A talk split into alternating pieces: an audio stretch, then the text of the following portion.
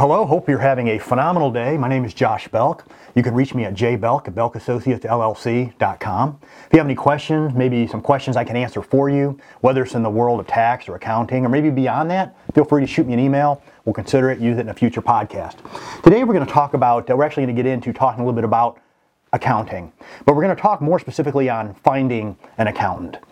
Uh, now, as, as an accounting firm, an own an accounting firm, we turn a lot more clients or potential clients away than, than we take on.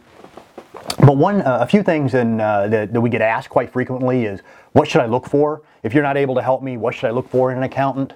Uh, sometimes I'll speak and questions get uh, get uh, get asked to me along these lines, uh, and then beyond that, also I get a lot of um, feedback from people when they come to come to our office and decide to work with us on on what they didn't like with whom they they worked with before, or sometimes even when clients leave, why things didn't work. So I jotted down maybe seven different areas, seven different issues that you need to consider when having a dialogue with with with who you're going to work with as an accountant. And as an accountant, I think an accountant uh, in everyone's life uh, is one of those trusted advisors that you should have. So somebody that uh, you'll pick the, pick up the phone with, talk to on occasion, and uh, and kind of have that dialogue beyond just taxes. If you're a business owner, uh, hopefully your accountant can bring you value way outside of just the compliance side. Uh, the compliance side is very historical, but also somebody who can get involved with you and, and grow with you as well. So what should you be looking for in an accountant as a, as a trusted advisor in your business? Number one, do they have knowledge of your industry? This is probably the one area um, uh, uh, that, that we see why clients come to us more than any other reason is that the person they were working with before, they may have been great people, they may have been great accountants, but they simply just did not have the knowledge of the industry that they were, uh, that they were working in. So uh, for, for my firm, for example, we, uh, our niche is really in the area of real estate. So most of our clients uh, invest in real estate in some form or fashion. And uh, that really becomes our niche. Now, there are some areas, if you were to call my office and, and you're working in a, in a particular area, I'm going to be very honest with you and say, you know what, we don't really have a whole lot of experience in that particular area uh, you probably should consider going someplace else. And uh, maybe I'll give them a referral, maybe I'll give them some pointers on questions they should ask and still try to bring some value, some help to them uh, before I send them off.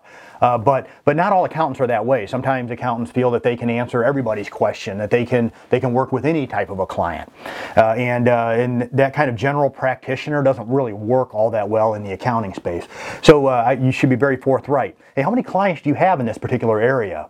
Uh, say, for example, we have a few clients that are uh, that uh, they're in the restaurant business. I was at one earlier today. And uh, and uh, so it, so a client that was coming to us, it, an appropriate question would be, well, how many clients do you have that are in the restaurant space?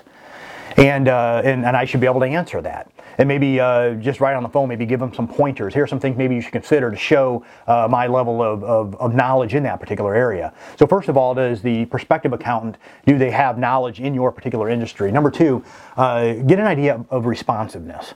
And of course, this can be tested. Uh, so you, you, know, you shoot them an email or you, you give them a phone call. How quickly do they respond?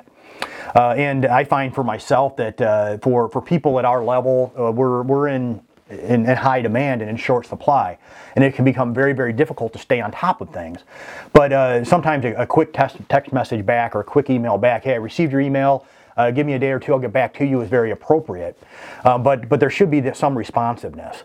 And uh, sometimes we hear the complaint, hey, you know, you know, I, I sent my my accountant a question. It took two, three, four weeks before I before they got back in touch with me. Uh, that that is really in, in many ways in, inexcusable. But to try to determine is is the accountant responsive? Because if they're not responsive, there's a high probability there may be timelines that are missed, compliance dates that, that are important that need to be hit. Maybe you have a relationship with a banker, financials need to be sent over there on time time. Uh, and, uh, and so uh, a responsive accountant will be one that'll help make sure that those timelines are met. Uh, thirdly, uh, being proactive. I kind of referred to this here just a second ago. Uh, do they understand? do they understand the timelines as it affects your business? And and for example, there may be certain reports that need to get out quarterly uh, to, make sure that those expectations are communicated, but also that the uh, that the accountant understands those and uh, and is and is very very sensitive to the timelines as it relates to you, and make sure that those timelines are are are, are met.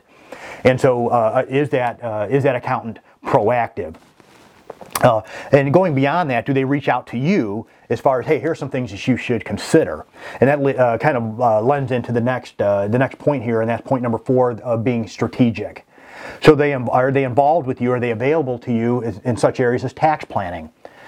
Uh, maybe, hey, should I invest more in my business, or do I need to draw back? Uh, I, do I need to develop some sort of a savings plan in my business? Are you able to help me analyze my, my cash flow needs? Are you able to help us uh, work with budgets? And so, are they strategic? Are they helpful in your business? Are they forward looking? Nextly, are they comprehensive? And this is one area sometimes as accountants we're not very good at. Uh, we're good at uh, we're good at spreadsheets. We're good at kind of just looking at numbers on a screen. But sometimes being able to take that data and interpret it for our clients. Many times uh, our clients are very visual, so maybe they need that data explained to them either uh, verbally, maybe they need graphs, uh, maybe uh, need to come on site and, and, and explain things. But being able to understand it is the client, is your, the accountant that you're working with as a client, are they comprehensive?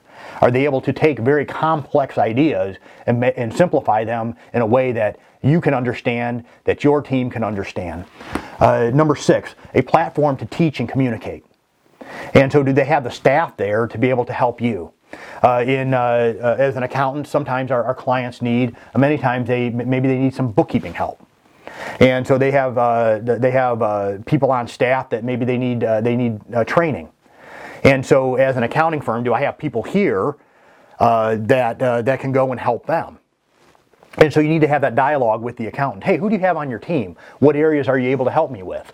What areas, uh, you know, do you just simply stay away from? And uh, do you have these certain platforms there to be able to teach and also to be able to communicate? Uh, am I able to do a Zoom call with you? Uh, are you able to develop training videos for us? Something we get asked for on uh, on occasion. And so, what platform do they have in place to be able to help you? And then, lastly, number seven, understanding of risk management and asset protection. This is huge. Uh, so, so many so many times uh, we'll have uh, we'll have prospective clients or even existing clients who will go and maybe they'll set something up and, uh, and, and then they come to us and we find out that things weren't set up correctly. And so some work needs to be done.